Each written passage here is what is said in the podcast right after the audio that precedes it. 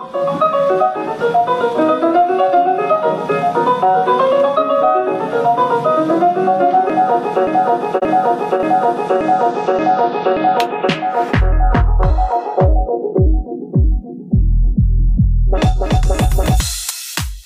привет! Слушатели подкаста от Бродвея до Вистенда. С вами ведущие Ольга и Милана. Сегодня, к сожалению, без Влада. Он не смог присутствовать, но думаю, что мы и так э, нам есть что обсудить вдвоем, потому что мы сегодня говорим о замечательном мюзикле Стивена Сонхайма Into the Woods. У нас сегодня очень расслабленный выпуск, потому что мы только-только буквально посмотрели театральную версию, и у нас на самом деле накопилось очень много мыслей, но мы их, наверное, еще не сильно пережили внутри. Мы только их собрали в голове. В общем, сегодня у нас будет такая... э, В процессе дискуссии будем выяснять, что же нам на самом деле понравилось и что мы обо всем этом думаем. Мы посмотрели постановку с утра и ближе к вечеру пересмотрели фильм, чтобы понять вообще, э, как этот мюзикл ведет себя в адаптации. И на самом деле о Стивене Сонхайме мы как будто бы собирались поговорить уже очень давно, но все никак не выходило. Мы сделали серию выпусков про подростковые мюзиклы, которые вы можете послушать. И как будто бы нельзя сделать выпуск отдельно просто все мюзиклы Стивена Сонхайма, потому что их слишком много. Даже если брать во внимание только те, где он выступал и автором музыки, и автором текстов, а есть много мюзиклов, где он выступал только автором текстов или только автором музыки. А, но сегодня мы говорим про Into the Woods, потому что как будто бы мы обошли стороной классику. Классику мы всегда говорим о каких-то революционных вещах, которые нарушают границы жанра, придумывают что-то новое, а мы, собственно, никогда не говорили о классических постановках, которые определяют жанр по факту, и о том, что люди думают прежде всего, когда слышат слово мюзикл, что же это такое. И Стивен Сонхайм один из тех авторов, которые определили этот жанр на долгие-долгие годы, потому что у маэстро была долгая и увлекательная жизнь. К сожалению, мы говорим о нем посмертно, то, что он нас покинул буквально около двух месяцев назад. И Into the Woods — это одна из его самых известных работ и уже, так скажем, из более позднего творчества. А, Мюзикл сам стартовал на Бродвее в 1987 году, через три года после еще одного его известного творения «Воскресенье в парке с Джорджем». Просто я хочу для контекста это сказать, потому что обычно мюзиклы такого масштаба пишутся очень долго. То есть Лин Мануэль Миранда 9 лет строгал Гамильтона. Примерно столько же времени Анаис Митчелл потратила на то, чтобы довести до ума и до Бродвея Хэддейстаун. А Стивен Сонхайм известен прежде всего качеством своего музыкального таланта и огромной продуктивностью, потому что если вы знакомы с такими мюзиклами, как Суини тот, демон-убийца с Флит-стрит, «Воскресенье в парке с Джорджем», вы знаете, насколько это проработанные музыкальные произведения с кучей пересекающихся сложных музыкальных тем, и сам факт того, что, что после одного большого хита он за три года сделал с нуля вместе с э, драматургом, с Джеймсом Лапиным, э, они вместе сделали оригинальный мюзикл, у меня взрывается мозг, потому что как будто бы не должно это все так происходить, но происходит, потому что это была далеко его не первая работа, и уже у него был настроен рабочий процесс, и мы как раз-таки при подготовке к этому выпуску посмотрели несколько интервью с Сонхаймом, и он является именно мастером музыкальных тем. Э, люди, которые постоянно жалуются на репризы и которые говорят, что одна и та же музыка повторяется все время, Сонхайм мастерски владеет этим приемом, когда он задает определенному персонажу или предмету э, некоторую музыкальную тему небольшую, и так их э, развивает и видоизменяет, что ты в процессе прослушивания произведения или просмотра мюзикла целиком а, можешь даже не заметить, что оно там есть, но музыкальная идея, это э, музыкальное зерно, которое представляет собой какое-то действие или предмет, или персонаж, которому присвоена определенная тема, оно прорастает у тебя внутри. Мне начинает дергаться глаз, потому что прорастает зерно. И я такая, м прорастает бобы. Да, это подводка. Да-да-да. Это подводочка для тех, кто смотрел, для тех, кто знает. А, может быть, Милана, ты обрисуешь нам в целом канву сюжетную? Да, в принципе, без проблем. Мы имеем мюзикл, который... Либретто, которому написал, да, Джеймс Л... Лапин. Лапин, Лепайн, как по-другому. Ну, произносится как по-разному. Л- Лепайн, то есть мы говорим Лапин, потому что нам так приятно, но, скорее всего, он Лапин, потому что это, скорее всего, французская фамилия. Да. Извиняемся. И вообще э, сюжет основан на книге «Пользоваться волшебства» Бруно Бетельгейма, о чем я, собственно, на самом деле не знала до просмотра. Сюжет у нас строится... Если вкратце, если меня спросили, о чем книга, я бы сказала о бабах. Если чуть-чуть поширше, то о бабах и о том, как э, люди научились брать на себя ответственность. Вот. А если по-серьезному, то у нас в центре всей истории несколько сюжетных линий. У нас есть Золушка, у нас есть э, пекарь с женой, у нас есть красная шапочка и Джек со своей прекрасной коровой белянкой. Да, и ведьма с Рапунцель. Да, и ведьма с Рапунцель. То есть вы чувствуете, да, это уже огромное количество персонажей. Как вообще Да. такое охватить разом, это очень трудно. И для этого существует открывающий номер. Потрясающий открывающий номер, который э, строится на фразе I wish. Это как бы можно трактовать я бы хотел или Ну, это буквально то, что I want, это I want song, которая Да. выкручена на максимум. То есть песня, в которой персонажи Мгм. заявляют свои стремления, они буквально тебе говорят, что я хочу вот это вот добиться. То есть они расставляют свои приоритеты, свои цели на- прямо на самом старте. И у нас, что очень важно, есть в сюжете рассказчик. В мюзикле у нас есть фигура, которая нам эту всю историю рассказывает. У Золушки у нее есть огромное желание э, попасть на бал. У пекаря с женой они не могут иметь детей, не знают, что делать, очень сильно страдают по этому поводу. Ведьма, ее мать, прекрасная мать ведьмы, наслала на нее проклятие. И ее жизнь напрямую зависит от бобов. И дальше вот эта ее личная травма, что мать наложила на нее проклятие, она отзывается потом в остальных ее действиях, и она решила, что э, раз э, мужик украл у меня бобы, то я на его семью тоже проклятие. э, Ну, в принципе, логично. То есть тема такая, что у ведьмы есть э, в наследство доставшийся ей сад, и в этом саду росли волшебные бобы, потеряв которые, она, ну, произошло автоматическое срабатывание проклятия, которое превратило ее в, в страшную, уродливую, горбатую коргу. Хотя на самом деле она всегда была красивой и очень даже ничего себе такая. Ничего себе, такая Бернадет Питерс. Да, я очень... э, Бернадет Питерс в этой роли просто блистательно. Не отвлекаемся. Не отвлекаемся. В общем, история пекаря и жены, думаю, нужно сказать, что она связывает всех вот этих вот классических персонажей, которых мы знаем из сказок. То есть Красная Шапочка хочет пойти к бабушке, э, Золушка хочет на бал, это мы все знаем. Рапунцель хочет вырваться из башни, а, кто у нас еще? Джек хочет э, продать... Ну, он не хочет продавать корову, он хочет открыть для себя мир над облаками. Это он потом так хочет. Ну, это потом хочет, да. потом так хочет. А вот вставка с пекарем и его женой ни в каких до этого сказках не встречалась. И вот Да. именно эта история, сюжетная линия, она связывает между собой всех остальных персонажей. В... Если вы читали сказку про Рапунцель, то э, она начинается с того, что мужчина полез в сад к ведьме, потому что жена его беременная возжелала свежих овощей. Ага.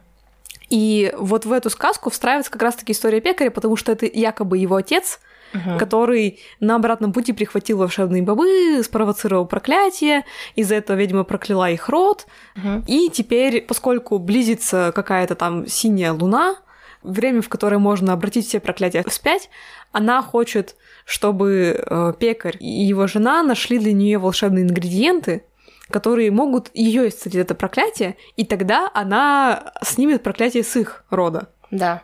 То есть вот это, собственно, завязка всей истории. У нас у пекарю и его жене дают квест по поиску предметов, которые отсылают ко всем сюжетным веткам. И перечислим. The cow is white as milk, the cape is red as blood. Корова молока белей, плащ цвета крови. is yellow, yellow as corn. Волосы цвета кукурузы. И что там последнее? А, Slipper as pure as gold. Я Туфелька из чистого золота. Да, туфелька из чистого золота.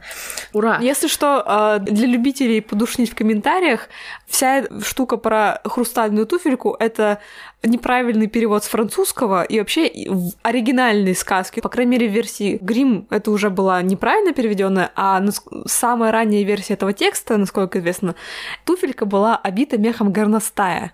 То есть О. она была, да, она была довольно ценная, И пушистая. и пушистая, и мягкая, и не стеклянная. Поэтому радуйся, что, что хотя бы золотая. Да, типа на самом деле насилие э, над собой во время носки туфли не было заложено изначально, оно появилось со временем.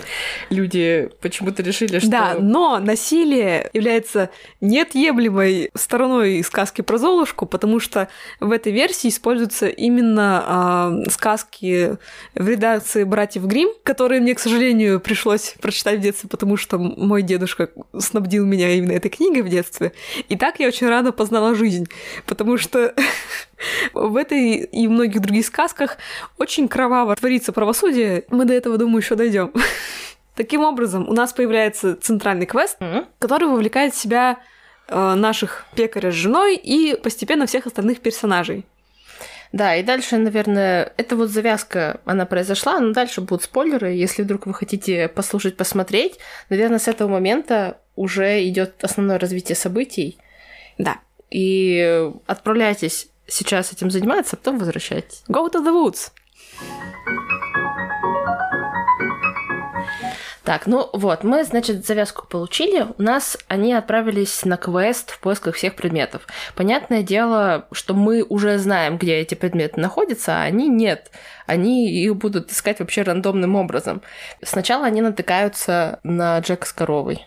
Очень глупый мальчик, и это очень смешно и весело смотреть, как это все разыгрывается с самого начала. Они пытаются у него просто украсть корову.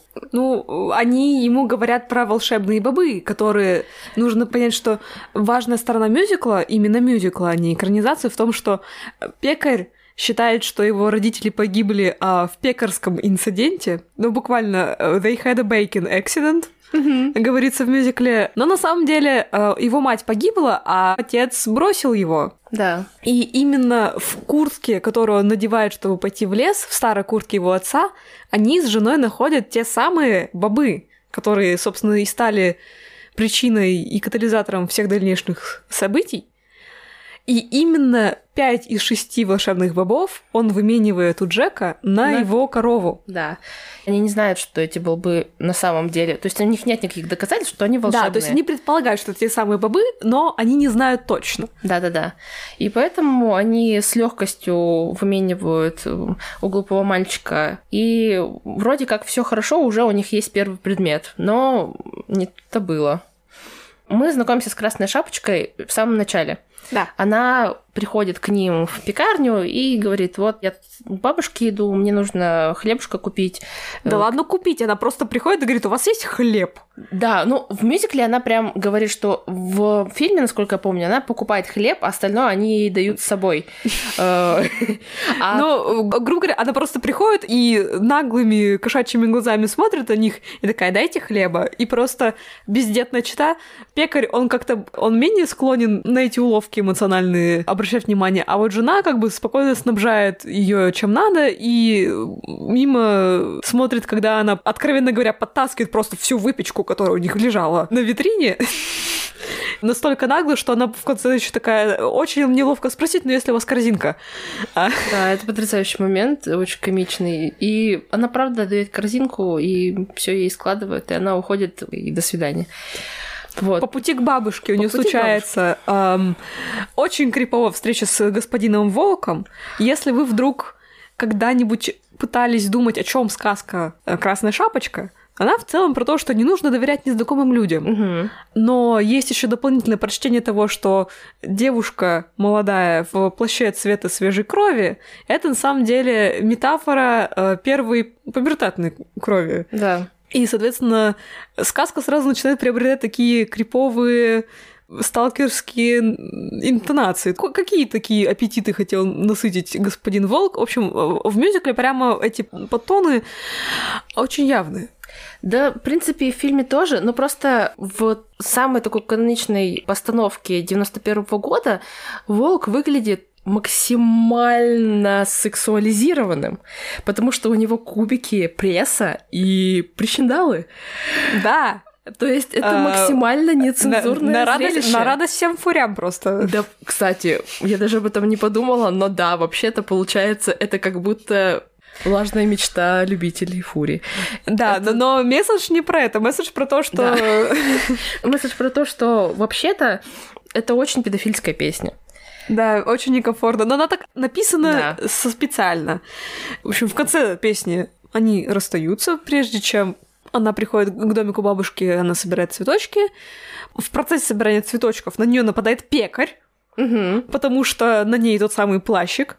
И он просто пытается отобрать у нее этот плащ.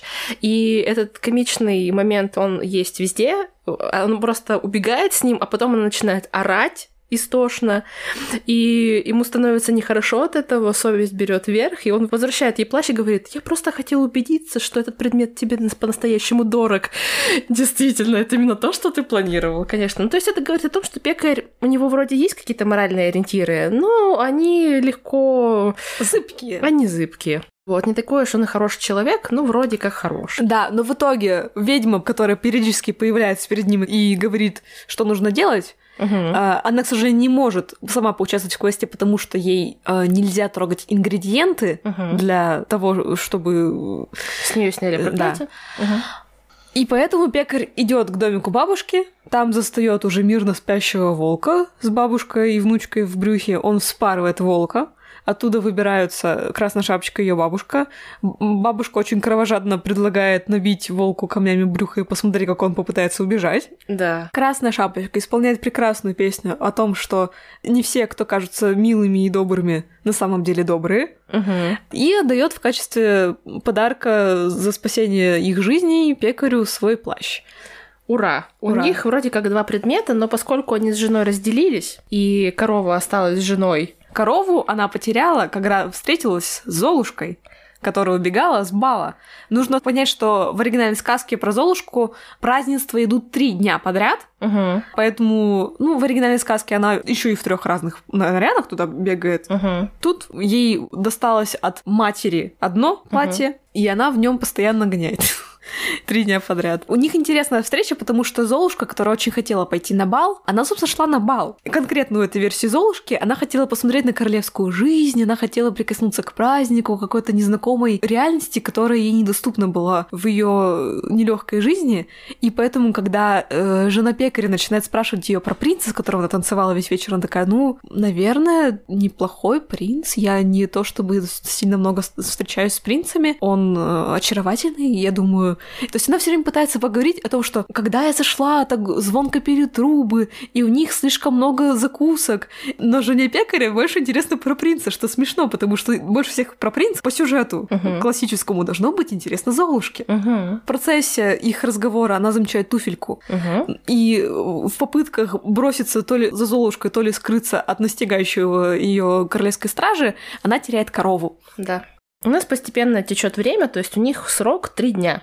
Вот сколько там Золушка бегает э, на бал, столько же и у них на сбор всех этих ингредиентов времени. Потому что в третью ночь пройдет вот как раз-таки затмение, будет синяя луна. Да.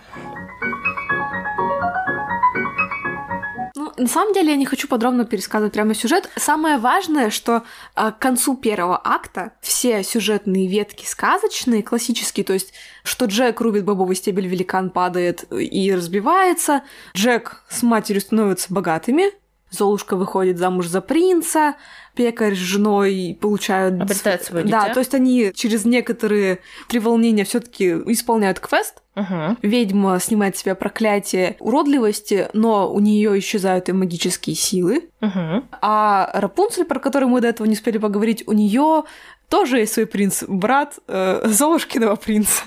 И они тоже находят друг друга, у нее происходит сепарация с матерью, происходит много всего интересного тоже в, в их ветке. А, в общем, самое главное, что в конце первого акта у нас наступает долго и счастливо.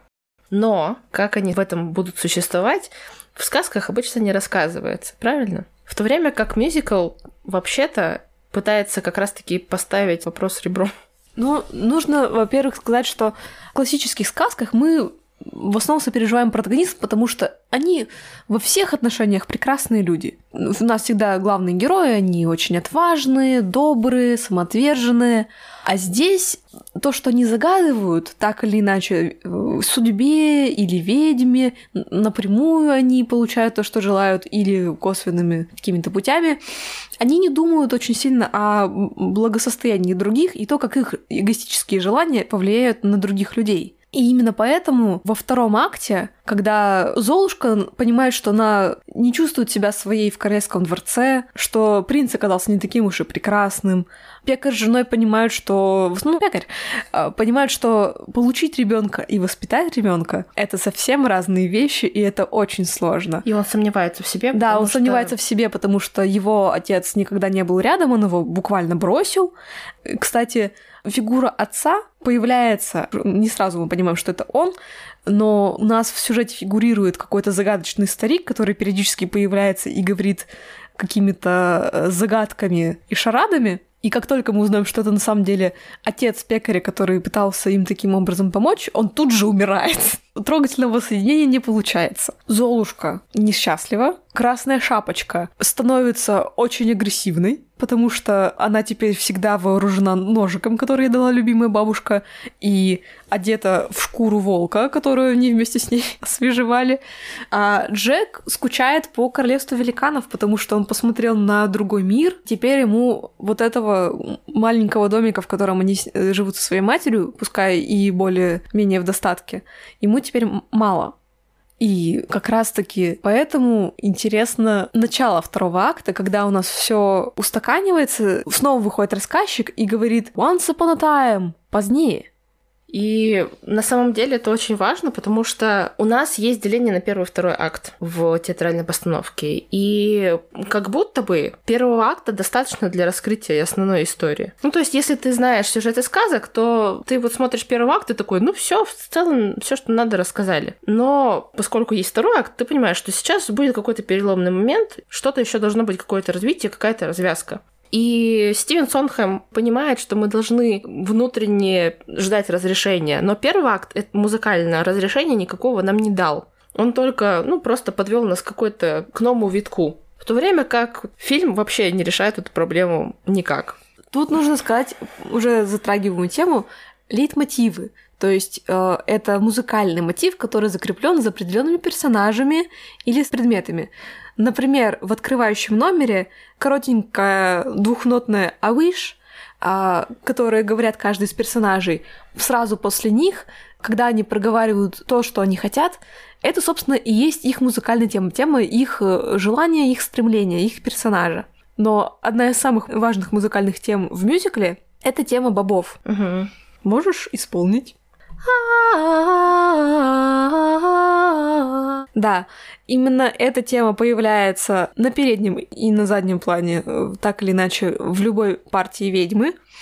Появляется она очень ярко, именно эту мелодию, как сейчас Милана исполнила, поет Рапунцель, потому что все ее существование, вся ее история в данном контексте связана с кражей волшебных бобов, что ведьма ее вырастила как собственную дочь, как могла, да простит ее Господь потому что а, абьюзивная мать не лучше, что могла Рапунцель в своей жизни пережить. И также эта музыкальная тема постоянно мелькает в интеракциях персонажей, когда они обмениваются бабами, когда они говорят о бабах, и она все время разная. То есть это нет такого, что ты слышишь такой, а, ну, опять играет одна и та же музыка. То есть он все время а, в разной оркестровке, с разной ритмической структурой, в разных моментах, где-то на переднем плане, где-то на заднем, использует ее, но она почти не развивается. То есть на протяжении первого и большей части второго акта она так или иначе появляется, потому что персонажи, которые у нас есть, ничему не учатся. Почему их долго и счастливо не может быть вечным? Потому что они не вынесли никакого урока, то есть они получили каким-то магическим образом то, чего так желали, но они не стали лучше, то есть они получили свое долго и счастливо, но они не способны его сохранить. Поэтому так важны дальнейшие события, потому что как раз-таки их не достает вообще-то. Потому что персонажи должны как-то поменяться, они должны что-то для себя решить, должны как-то по-другому взглянуть на жизнь. Катализатором для этого становится событие следующее. Жена убитого Джеком великана спускается по последнему бобовому стеблю, который образовался, когда жена пекаря пыталась выменить у Золушки ее туфельку на последний волшебный боб, а та его выкинула, потому что, ну, какой-то старый странный боб, нафиг он нужен ей. Великанша спустилась по этому бобовому стеблю, и начала все крушить, требуя отомщения за ее убитого мужа, который никому ничего плохого, напоминаю, не сделал. Просто прилез какой-то пацан, украл у них все имущество. Ну, и... не все, а ну, ну самое ценное имущество. И убил ее мужа. Да. Ну, он просто хотел как-то исправить ситуацию, он просто обрубил стебель, пока великан полз по нему, и он упал вместе со стеблем. Грустно. Жалко великана вся вот эта вот дальнейшая история, она на самом деле очень драматичная и грустная, потому что начинают умирать люди. Да. Это вообще не детская сказка. И если первый э, акт дает нам какую-то иллюзию юмористического какого-то действия, может быть, чего-то несерьезного. Но он и так не... То есть нужно понимать, что сам мюзикл, он переполнен разнообразными гэгами, вербальными, невербальными. Все персонажи так или иначе высмеиваются, потому что высмеивается сама идея сказки как такой истории о упрощенной морали, где у нас есть добро и зло да. четко очерченное, и все персонажи либо добрые, либо злые. И именно поэтому так интересен персонаж ведьмы, которая, по идее, должна быть антагонисткой наших главных героев. Но на самом деле она просто очень сложный персонаж со своей какой-то глубокой травмой, со своими переживаниями. Главные наши герои, хотя и, являются протагонистами своих историй, не очень, наверное, хорошие люди. Они иногда делают сомнительные поступки, чтобы добиться того, чего хотят. Они, в принципе, получают то, что они заслужили в итоге. Они своими безответственными действиями, да, получают разбитое корыто. Кто-то получает побольше, кто-то поменьше. Но из самого важного спойлерного в определенный момент они убивают рассказчика. Нет, ну давай. Ну ты молодец, конечно, вкинул. В общем, да, сеттинг какой, что дворец королевский разрушен, деревня и дом пекаря разрушен, красной шапочке некуда пойти, потому что мать ее погибла, лес весь перепахан великаншей, она не знает, жива ли даже ее бабушка, скорее всего, нет. Золушка узнает о том, что принц ей не верен, потому что, оказывается, его больше привлекала погоня за прекрасной девушкой, нежели э, женатая жизнь с прекрасной девушкой, с одной. Да, важная ремарка. А мать Джека погибает, когда пытается защитить его э, от великанши, которая его ищет. И королевский стюард, который э, напуган тем, что она спорит с гигантской женщиной, которая может их всех растоптать, uh-huh. убивает ее. И именно в этот момент все наши главные герои, которые снова встретились в лесу, это ведьма, это пекарь с женой, это красная шапочка. Почти все главные персонажи, кроме Золушки и Джека, они пытаются как-то выторгать э, себе время что великанша вернется вечером, и ей нужно предоставить мальчика. И сперва ведьма предлагает одну из сводных сестер Золушки на съедение. Да.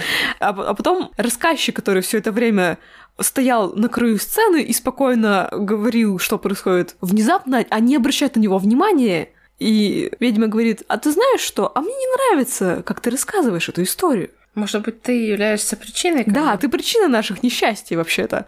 И они отдают его великанше. На сцене мы не видим, но происходит очень конкретный звук крика и очень смачный шлеп где-то далеко в лесу. И мы понимаем, что рассказчик в этой истории больше не присутствует. Не присутствует. Да. Они как будто бы пытаются сейчас переписать свою собственную историю. Они освобождаются от навязанного кем-то извне нарратива. Постмодерн, как он есть. Да, и вот этот слом четвертой стены очень сильно отличает постановку от экранизации. Но ладно, допустим, мы идем дальше. У нас есть еще концовка. У нас в процессе умирает жена пекаря, она оставляет ребенка. Ее смерть не абы чтобы как-то. Она очень последовательная, как я называю, это мгновенная карма. Да. Потому что она дала слабину и повелась... Она просто дала поцеловать себя. А... Она просто дала поцеловать себя. Ну, в стейджевой, ну, типа на сценической версии, да, там понятно, что не только поцеловать. А там как будто завуалированное тоже Ну, нету. слушай, они так по сцене катаются, я не могу сказать, что это сильно завуалировано. В общем, разочарованный в своей личной жизни принц Золушки случайно натыкается в лесу на жену пекаря, и у них происходит романтический момент, который как будто очень неожиданно, но в мюзикле он очень понятный, потому что встретились два человека, которые находятся в смятении. Ну, нужно понимать, что в фильме отсутствует реприза песни Эгони, в которой два принца в первом акте встречаются и обсуждают, как они воздыхают по своим зазнобам, один по Золушке, другой по Рапунцель. А во втором акте есть реприза этой песни, где они встречаются и признают, что моногамия это не для них, и есть уже другая девушка, которая полны их мечты. И в целом поэтому особо не вызывает удивления, когда принц, просто проходя по лесу, видит симпатичную какую-то пекарскую жену, и такой, ну, слушай, ты в лесу, я в лесу, мне кажется, почему бы и нет. Жена пекаря, которая до этого уже неоднократно, встречаясь с Золушкой, видела принца, и у нее есть определенные тоже романтические представления да. об этом всем, она оказывается падкой на такие интересные моменты. Вот после этой сцены, когда они там поцеловались, и у них вот произошел этот романтический момент, она заблудилась в лицо дальше, и великанша ее задоптала. Инстант карма. Шарф, в котором она была, который ей дал муж, находит Джек и потом приносит, собственно, пекарю и говорит, я нашел ее. Он не приносит, его приволакивает туда ведьма, потому что ведьма... Э, вместе с собой принес, имеется Да, вместе с собой. Ну, не... ну, важная деталь. В мюзикле гнев ведьмы более понятен, потому что, ну, она буквально только что недавно увидела, как великанша растоптала ее дочь, названную Рапунцель. В фильме у них просто происходит ссора, и она уезжает уезжает куда-то в закат со своим принцем, который в этой версии не оказывается глупцом и идиотом и неверным мужем, а просто хороший парень. То есть в, в, в фильме у них внезапно образовывается туманный, но вроде как счастливый конец. В мюзикле такого нет. Она скорбит о потерянной дочери, она скорбит о потерянном своем саде, который тоже растоптала великанша. Она очень-очень сильно зла на Джека, поэтому она ее притаскивает. У них происходит великолепная сцена ссоры, Last Midnight, в которой все главные персонажи наши добрые, ну, условно добрые, пытаются переложить друг на друга вину, чтобы выяснить, кто же виноват в этой сложившейся ситуации. Кто-то говорит, что это виноват только Джек, потому что он полез на этот бобовый стебель, но Джек говорит, что я бы тогда никогда в жизни не полез, если бы вы мне отдали мою корову, или если бы ты меня, красная шапочка, не подначивала полезть туда снова. Кто-то говорит, что нет, ну подождите, если бы Золушка не выкинула Боб, то великанша бы не спустилась. И, в общем, в итоге они решают, что, ну, в целом, ведьма, ты злая, и ты виновата, потому что это твои бобы, без mm-hmm. твоих бобов вообще бы ничего не было. Э, и ведьма говорит, знаете что? Я в этой ситуации единственный нормальный взрослый человек, и я готова принять ответственность за эту ситуацию, но сейчас не важно, кто виноват. Сейчас угу. нужно вообще решить проблему того, что по королевству бродит разъяренная великанша и погибнут люди еще другие. И нужно просто... Да, нужно П, приоритеты. Нужно отдать ей пацана, говорит она. По факту, вот эта вся ситуация у нас дальше идет чуть позже, да, будет эмоциональная сцена, где ведьма раскидывает бобы, а, ну это, это продолжение. Да, это, это продолжение. Это да, это вот... И она в этой песне, собственно, делится своими переживаниями, раскидывает все последние бобы, и таким образом она по факту растрачивает всю свою оставшуюся силу и навлекает на себя последнее проклятие и буквально, то есть она настолько ей надоели все эти люди, которые ее окружают, все высокомерные и лицемерные люди, потому что она говорит, что You're so nice, you're not good, you're not bad. Вы не хорошие, и вы не плохие, вы просто милые, не готовы брать на себя ответственность. Люди, которые решают все полумерами. Вы на самом деле не такие хорошие, как вы пытаетесь себе казаться, и вам проще сделать меня негодяйкой и обвинить меня во всем, чем решать проблемы. Но я просто сейчас пытаюсь кое-что обобщить. Угу. Я об этом раньше не задумывалась, но когда она разбрасывает бобы, она лишает себя оставшейся силы, навлекает проклятие, и она тонет в какой-то там трясине, которая есть. Ну, в общем, она исчезает. И по факту она исчезает на совсем, то есть она умирает. Да. Нам это не говорят конкретно, потому что она исчезает, она до этого тоже исчезала, как бы просто магическим образом. Но здесь она это такой прямо показательный акт. И считается ли, что все их действия и перепалки довели ее до самоубийства? Да, определенно. То есть фактически это вот очень такой важный эмоциональный момент, когда мы понимаем, что у нее больше нет дочери. У нее больше нет силы. Нет дома, и у нее нет причин жить. Потому что все люди, которые ее окружают, ей ненавистны. Вообще в мюзикле это проходит как будто, ну, это просто часть сюжета, это важная точка эмоциональная, но она как будто вот такая вот немножко But that's another story, never mind. Да, да, да. То есть, э, как будто бы ее линия, она ну не самая значительная во всей этой ситуации. И вообще-то это правда, потому что главная ну, эмоциональная точка следует позже. Да. Когда это все происходит, это становится чем-то показательным для наших персонажей, и они понимают, что действительно нам нужно объединиться для того, чтобы победить великаншу. Они справляются, но прежде чем они справятся, они поют песню, которая называется No one is alone. Никто не одинок. Да. Это самая, на мой взгляд, самая красивая и самая классная песня во всем мюзикле. Она очень эмоциональная, очень правильная, где, собственно, говорится о том, что мы знаем, что сказки, они делят все на добро и зло. На самом деле, великанша может быть доброй, а и ведьма, ведьма может быть права. Да, и ведьма может быть права. И что все не черное и белое, а тебе нужно... Самому принимать решения, но самое главное помнить, что ты не один, и да. всегда будут люди, которые на твоей стороне да. и тебя поддержат. Это очень-очень трогательный номер. Я э, его бесконечно люблю, и именно в этом номере происходит гармоническое завершение темы бобов, да. где мы музыкально приходим наконец к ее разрешению, в самой протяжной и лирической форме, такой немножко даже сентиментально-ностальгической. Ну, он по факту взял тему бобов и сделал инверсию. Она да. теперь не нисходящая, а восходящая.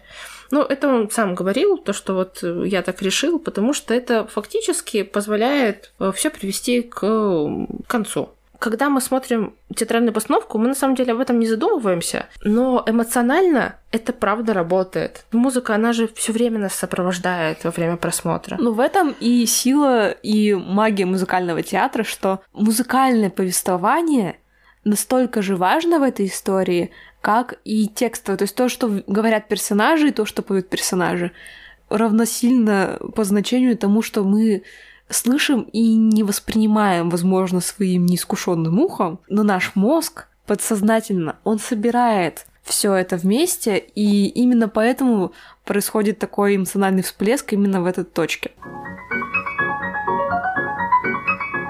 Мы сейчас с тобой обобщили все, что поняли из постановки музыкальный, правильно? Да. Но у нас есть еще киноадаптация. Есть. 2014 год. Роб 2000... Маршалл. Да. Дело в том, что вообще киноадаптация — это очень сложно. Ну, мы и так это знаем. У да, мы много... об этом говорили в прошлом выпуске. Да, у нас много плохих примеров, много хороших, но вообще к этой киноадаптации 2014 года, года порядка 20 лет они шли. Еще в 90-х идея о том, что нужно снять киноадаптацию мюзикла «Чем дальше в лес». Ну, в общем, не находились нужные люди. Это, наверное, очень грустно, а может быть и нет. Возможно, 2014 На самом деле год... хорошо, потому что в 91-м, как уже сказано, был прошот. Да. И, наверное, нужно было дождаться развития современных э, кинотехнологий, чтобы и эффекты были получше, и съемка была как-то покачественней. В целом, Into the Woods очень странная адаптация, потому что гиперфанаты мюзикла ее не любят, прямо очень сильно не любят. А, но я не могу сказать, что это плохое кино. Основная проблема в нем в том, что им пришлось выкинуть часть музыкального материала. То есть, например, выкинута вся почти линия с отцом пекаря. Мгм. По факту отсутствует эмоциональная линия того, что он боится быть отцом, что он был покинут, что он сам в, в критический момент готов бросить своего сына, потому что он верит, что Золушка его вырастет лучше, чем он. Мгм. И отсутствует, соответственно, песня, где он встречает в лесу призрак отца, который ему говорит о том, что типа не совершай моих ошибок, будь мужиком. Ну, она фигурирует. Она есть фоново в моменте, когда в конце он сначала понимает, что вроде как он без жены вообще не может вырастить ребенка, и встречает все-таки дух отца. Да, но поскольку у нас нет, то есть они встречаются до этого, нет никакой Да. вообще мотива с его отцом связаны. Поэтому он довольно рандомным кажется моментом, и в целом то, что духи являются частью лора этого фильма, мы узнаем довольно близко к развязке, и поэтому вот что призрак отца, что призрак его жены, которую он видит в самом конце, как будто бы случайно очень воткнуты туда. У меня не было никакого дисконнекта в этом. Просто что касается киноадаптации. Киноадаптация у нас режиссером картины является Роб Маршалл. Роб Маршалл имеет очень хороший опыт. Он у нас снял киноадаптацию Чикаго. Еще вообще-то и хореограф. У него есть определенный театральный бэкграунд, то есть он как бы постановщик был театральный, дебютировал с телевизионной адаптацией мюзикла «Энни». И из последнего мы знаем, что вообще-то Мэри Поппинс возвращается. Опять же, с Эмили Блант. Да, да, да, он, видимо, хорошо с ней тогда подружился. Именно И- она сыграла жену пекаря. Да, и мы ждем русалочку. Да. И как будто после этого, вот мы пересмотрели фильм, да, про как-то проанализировали все это, мы начали больше верить в русалочку. Да. Ну, сейчас не об этом. В общем, Роб Маршалл проделал большую работу, у него есть понимание, как делать музыкальные фильмы. Э, На мой взгляд, чем дальше в лес, выглядит очень театрально. Так и есть, потому что большая часть музыкальных номеров происходит э, в отрыве от действия. То есть у нас что-то происходит, а потом персонажи рефлексируют на эту тему в музыкальном номере. Да. И мы с одного ракурса как будто все время смотрим. Это все очень красиво сделано, все это качественно. У меня с визуальной точки зрения нет никаких проблем. Мне очень нравится, как это все выглядит. Проблема в том, что это фильм. И как будто бы кинематограф это карт-бланш на фантазию. То есть мы можем вообще все что угодно, как угодно представить и показать на экране, потому что гораздо больше средств. Если что, волк выглядит как Джонни Депп в костюме волка. Ну, это лучше, чем фури костюм и сваленный из шерсти гульфик, знаешь. Для мюзикла и фильма, прежде всего, который связан со сказочными героями, как будто бы можно было еще сильнее на максимум выкрутить сказочность. Но они- э, постановка действительно хорошая. Единственное, поскольку фильм был снят Диснеем, очень многие моменты сделали более, ну, скажем, подходящим для детей, и поэтому главные герои из не самых хороших, но и не самых плохих людей, таких, ну, обычных, трехмерных человеческих персонажей, превратились именно в протагонистов сказок, то есть не слишком хорошие. Там и пекарь не обманывал Джека, там просто у них недопонимание произошло, и мать Джека никто не убивал, это просто случайно Стюарт ее оттолкнул, и она упала, и там самая долгая сцена смерти, как обычно. Все чуть-чуть как будто бы сглажено, чуть-чуть как будто все выверенное, правильное, что на самом деле не должно так быть, потому что в этом главный смысл. Они изначально не были хорошими людьми, и с ними не должны были происходить все те хорошие вещи, которые произошли по итогу. И вот в моменте, когда их все ветки заканчиваются в фильме, а Именно момент ever after, когда они достигают своего счастливого сбычи мечт. Это кажется чем-то логичным и понятным. Тут нету какого-то супер диссонанса. Вроде как, почему бы и нет? Просто это их история. И когда потом резко у нас начинают громить великаны, причем никакого периода между тем, как они... То есть у них наступил момент э, сбычи мечт, и сразу же происходят дальнейшие события. История сразу же бежит В дальше. мюзикле прямо много времени проходит, потому что, как минимум, Рапунцель, которую ведьма отослала куда-то скитаться в пустыне, успевает родить близнецов от своего слепого На принца. секундочку, да. Да, времечко прошло определенное. А здесь почти сразу после того, как завершаются счастливо наши ветки, великанша спускается и начинает мстить. Тут сразу же очень много проблем появляется, потому что, как минимум, история Золушки. Вот мы она начинает громить все, когда, собственно, свадьба произошла только.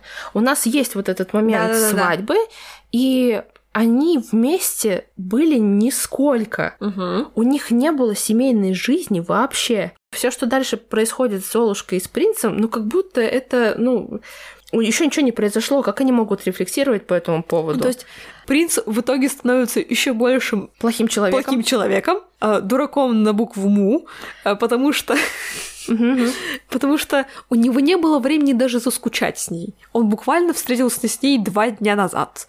А тут как бы во-первых, нет репризы Эгони, то есть мы не ожидаем от Криса Пайна такой подлянки, когда он начинает соблазнять Эмили Блант в лесу. Ну, вообще-то там он очень, очень прекрасный принц, конечно, но иногда он как взглянет, хочется бежать, потому что маньячные вайбы ну, от него Крис Пайн откр... отыграл на все. Да, да, да. Но тем не менее, как бы основной сюжетный момент в постановке то, что она разочаровалась в жизни во дворце. Да, во дворце, а он недоволен их семейной жизнью. И они как бы оба не реализованы, и оба как они он, поняли, что... Как он сам да. с ней потом объясняется, что, типа, когда у них происходит тоже момент в лесу, он ее сперва не узнает, потому что она в своей старой одежде и с ребенком пекаря.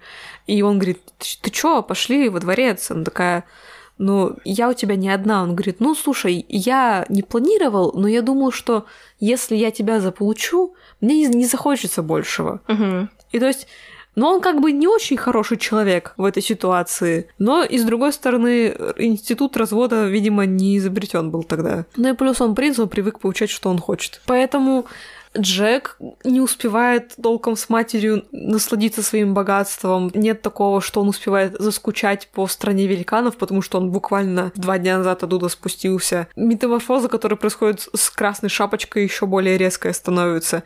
Пекарь с женой, которые буквально только-только получили ребенка, и они уже недовольны. Как будто бы из-за того, что они такие хорошие в первой половине этой истории, mm-hmm. они становятся еще более раздражающими персонажами во второй половине, потому что они получили то, что хотели, mm-hmm. и теперь ноют. И в фильме у нас Рапунцель не умирает. Она как убежала со своим прекрасным принцем, она по факту единственная из всех получает свою счастливую концовку. Ну, мы не знаем, какую. Может, у нее... Ну, может быть, несчастливую, но просто нам По дают... крайней мере, ее не растоптали да, великаны. Её... нам не дали окончание ее ветки. Угу. И, соответственно, у ведьмы нет эмоциональной причины так поступать в конце, потому что ее дочь по факту все еще где-то жива, она все еще я есть этот якорь, он присутствует, в то время как в постановке этого якоря нет. И когда она точно так же поступает, это смотрится странней. Опять же, она не умерла, вроде как исчезла, но это подается очень так. Не, ну это подается тем, что она просто заберите меня отсюда, я здесь больше не могу находиться, хоть э, в тартарары провалюсь лишь бы меня здесь не было. И, соответственно, песня финальная, она такая же классная, такая же красивая и имеет, в принципе, тот же самый смысл. Вот это вот объединение общее, оно, конечно, правильное или логичное, но оно этого недостаточно. Это не, не тот конец, который все ожидали, и все ну, разочаровываются больше, по итогу. Ну, ну, большая часть критики фильмов э, от людей, которые не, не знакомы с оригинальным мюзиклом, что я думаю, что все закончится там, где за... должно, должно закончиться. закончиться. И по ощущениям действительно кажется, что все, что происходит после счастливого финала, это какой-то странный внезапный эпилог. Да. Который прикручен туда и эмоционально почти не связан с основной историей. А в постановке это работает. Может быть, фильму еще не хватает вот как раз-таки темы бобов. Она по факту отсутствует. Uh-huh. И у нас не происходит развитие этого. Ну, она не, не, не то, что отсутствует, но нет этого постоянного мотива, который есть в постановке. Они старались. Да понятно, что они старались, но это экранизация, где все люди любят исходный материал, с большой любовью сделанный проект, но как будто бы не хватает там души оригинальной заложенной. Там и юмор, он вроде есть, но он немножко скручен, и некоторые шутки поэтому слишком выбиваются. То есть вот номер Эгони потрясающий, комедийный. Э, оба принца 10 из 10. А некоторые шутки больше не шутки, они просто говорят реплику так, как будто бы они серьезно ее имеют в виду. Uh-huh. Поскольку нет никакой э, смеховой реакции от зрителей из зала, uh-huh. потому что это не театр. Мы такие, а, так ты идиот. Или моменты вроде того, где Рапунцель плачет да. на, на принца, И в постановке это дико смешно, когда она просто бьется в него башкой, и он как перочинный ножик складывается два раза подряд, когда она такая ху-ху, ху-ху, и излечивает его глаза. Uh-huh. А в фильме это супер серьезный момент, где на него да, капают ее слезинки, и ты такой ёпсель. И ведьма Мэрил Стрип потрясающая актриса, но здесь она скорее просто эксцентричная деревенская сумасшедшая, а в мюзикле у нее вот это свое сарказм и постоянный э, какое-то пренебрежение, то, что типа я выше всех в этой ситуации, uh-huh. потому что, ну, она такой мощный персонаж и может себе позволить всякие ехидные ремарки. А, ну и плюс у нее просто есть моменты, где она веселится очень э, своеобразно, и ты от этого веселишься тоже. Ну, то, что из мюзикла вырезали почти весь юмор, это, конечно, проблема. Он несерьезный от и до на самом-то деле. Потому что даже концовка, какой бы она ни была драматичной, она такой становится драматичной именно на фоне всего юмора, который происходил. Да, потому, да, потому что сперва мы как бы несерьезно деконструируем сказки, но в этой новой постмодернистской истории мы нащупываем реальное эмоциональное ядро. Uh-huh. И когда мы это делаем ближе к концу, эта история внезапно становится очень реальными, и эти персонажи становятся очень настоящими и живыми на фоне других персонажей сказочных, которые не происходят эту трансформацию. Да. В мюзикле, кстати, вот каждая полночь отбивается тем, что несколько персонажей выходят и говорят какие-то пословицы и поговорки, какая-то мораль, сжатая до одного предложения, и большая часть из них звучит довольно безумно, потому что, ну, такой был замысел у Сонхайма, что, uh-huh. типа, даже самый острый нож может однажды затупиться. В общем, ну, какие-то такие придуманные uh-huh. морали, которые якобы нужно тебе интерпретировать, но, но которые по факту очень сложно приложить к реальной жизни. Uh-huh. И когда история с великаншей разрешается, персонажи живые и мертвые, что важно, которые все еще в этом нарративе, которые не прошли эту эмоциональную арку с нашими героями, а именно пекарь, Джек, Красная Шапочка и Золушка, они снова выходят и начинают свою билиберду толдычить, кроме наших главных героев. И да. они как будто бы действительно отделяются и превращаются в живых людей. Да, на они наших прошли глазах. свою арку. Вот. И это потрясающий, на самом деле, эффект. Вот. И самый последний посыл, No One is Alone, конечно, прекрасно, но там еще есть реприза песни ведьмы Children Will Listen, где говорится о том, что внимательнее будьте к историям, которые вы рассказываете, и истории, которые вы проживаете, потому что дети слушают и дети смотрят. Я делилась с тобой, что мне кажется, проблема всего этого, разные цели были поставлены у мюзикла и у фильма. Мюзикл, он ломает все, что мы знаем о сказках. Он пытается сказать вероломно нам, что сказки, да, они о добре и зле, но на самом деле после счастливого будущего есть еще обычная жизнь, которая расставит все по своим местам. Все приходит к тому, что все не черное и белое. В то время как Фильм, он нам говорит, что вот есть сказка, есть вот основная история, а есть другая сторона. Там нету цели сломать и построить все заново. Они как будто бы играют вот с классической диснеевской версии, то есть более вычищенной, так скажем. Да. А потом они, когда приходят к исходным элементам с отрезанными пальцами у, и пятками у бедных несчастных сводных сестер Золушки, которые, ну, ну ладно, они, они, конечно, вредные, но их мачеха такой вырастила. Реально, у меня всегда возникал вопрос к сказке про Золушку почему не страдает мачеха в этой ситуации да. никак абсолютно. Они же потом все вместе живут в дворце, то есть да. ее бедные несчастные слепые сестры, инвалидки, хромают там со своими палками, а их мама просто роялти теперь. Вообще очень много мыслей. Из важного, Сонхайм был жив, когда фильм вышел. Да.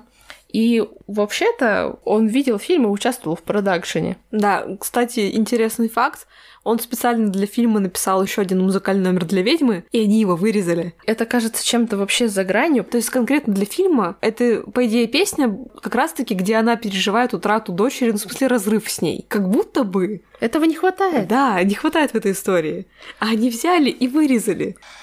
Как-то даже обидно. Он сам говорил в интервью, да, это, это вообще очень забавное интервью, я считаю. Понятно, что ты про проекты, в которых ты завязан и в которые ты вложил сердце и душу, не будешь плохого говорить, но он очень осторожно говорит, что, ну, вообще, да, адаптировать театральное что-то в э, кино очень сложно, что ему очень нравится каст, то есть, типа, да. он с большой, большой теплотой говорил обо всех людях на главных ролях, и он говорил, что очень верит Робу Маршалу, потому что тот хороший постановщик, именно как раз-таки, что у него есть познание в театре, что да. он понимает, что от него требуется, но как будто бы вот есть эта нотка неуверенности. Не стоит, наверное, додумывать. Да. Просто как будто бы он очень рад, что новый оркестровый. Да, больше всего радовался за то, что очень хорошие оркестровки. Я бы сказала, что стоит посмотреть фильм, потому что наше с тобой знакомство началось именно с фильма. Да. Мы его смотрели, когда он, собственно, вышел в 2014 году, и я тебя потащила в кино на да. него.